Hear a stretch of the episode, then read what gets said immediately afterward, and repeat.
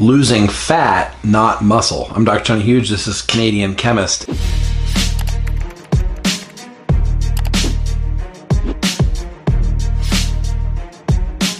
When you're trying to do fat loss without steroids, and this is not about steroids this video, but when you're trying to do fat loss without steroids, I notice that people are losing about a pound of muscle for every pound of fat that they lose. And for every pound of muscle they lose, that means their metabolism is that much slower, which makes fat loss harder and harder as they diet harder and harder. Now, people who take steroids, they lose maybe 75% fat and 25% muscle. So they still have some muscle loss. So this even helps people that are on steroids because steroids preserve muscle when you're cutting down. So this video helps natties to change that ratio to lose the fat without losing the muscle, but also for enhanced athletes to be able to lose more fat and retain more muscle. So how do we do it naturally, and how can enhanced athletes do So, it so what Tony just said is exactly why diets don't work. Because you lose fat and muscle. When you lose muscle, that slows your metabolism. So when the diet's over, you gain back all the weight plus additional weight because now you're at a worse point than you started off with. And that's why you see all these people, they lose 20 pounds. A year later, they've gained back 30. They gain back all the weight plus additional weight. So how to lose fat without muscle? What's revolutionary about this program is this is a fat loss muscle building program. With nutrient timing, we have times of the day where we're burning fat, but then we also have times of the day where we're building muscle. So me and Tony, we just did a nutrition video. After cardio, you're to be eating protein and fat. That's to keep insulin levels low, and that's to make your body burn fat. After workouts, that's when you want the carbs because after your workout, you're catabolic. The carbs will raise insulin levels, and that's what's going to prevent muscle loss and actually promote muscle building. We've seen people on this program not just lose fat and not lose muscle, but lose fat and actually build muscle at the same time. That whole you can build muscle or lose fat, that's not true. The body doesn't work in a 24 hour system. You can be in fat burning for the beginning of the day and muscle building the end of the day.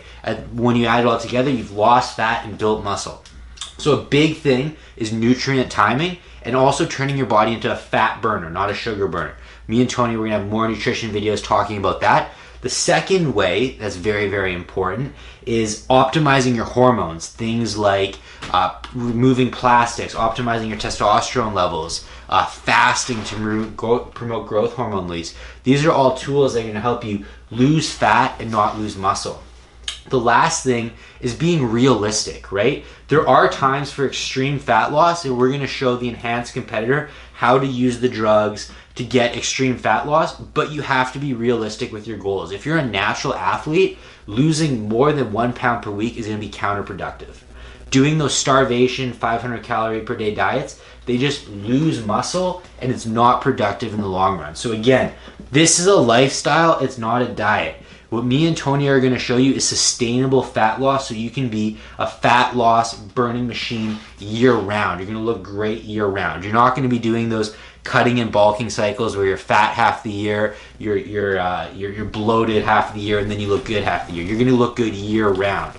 So again, nutrient timing, knowing when to eat your carbs, knowing when to eat your fats, incorporating fasting, things like that. Um, being realistic with your caloric intake and things like that, and then optimizing hormones. Me and Tony, we're going to show you what to eat to improve your testosterone levels naturally, what supplements you can take to improve your growth hormone levels naturally, how to reduce estrogen naturally with cruciferous foods, removing toxins, detoxifying the body, things like that. We're going to give you the tools so that you're going to lose fat and not lose muscle, and in some cases, lose fat and actually build muscle at the same time. So whether we're enhanced or not, we can still use some of these sort of bodybuilding competition protocols, such as as someone's dieting down for a bodybuilding show, they're increasing protein or at least maintaining protein while they're dropping the calories from fats or carbohydrates or prioritizing fats or car- over carbohydrates. So another trick how they're losing fat without losing the muscle is by maintaining adequate protein intake. Adequate protein intake, and then obviously weight training. Because in your weight training, that's going to increase your muscle protein synthesis. We, we need to tell our body that holding on to muscle is important when we're in a state of dieting. Now, when we're fasting, we're not eating any food. We don't want to train hard because if we break down the muscle, we're not going to give any nutrients to rebuild the muscle. And that's counterproductive. Then we're going to put our body in an emergency state to slow our metabolism down to conserve.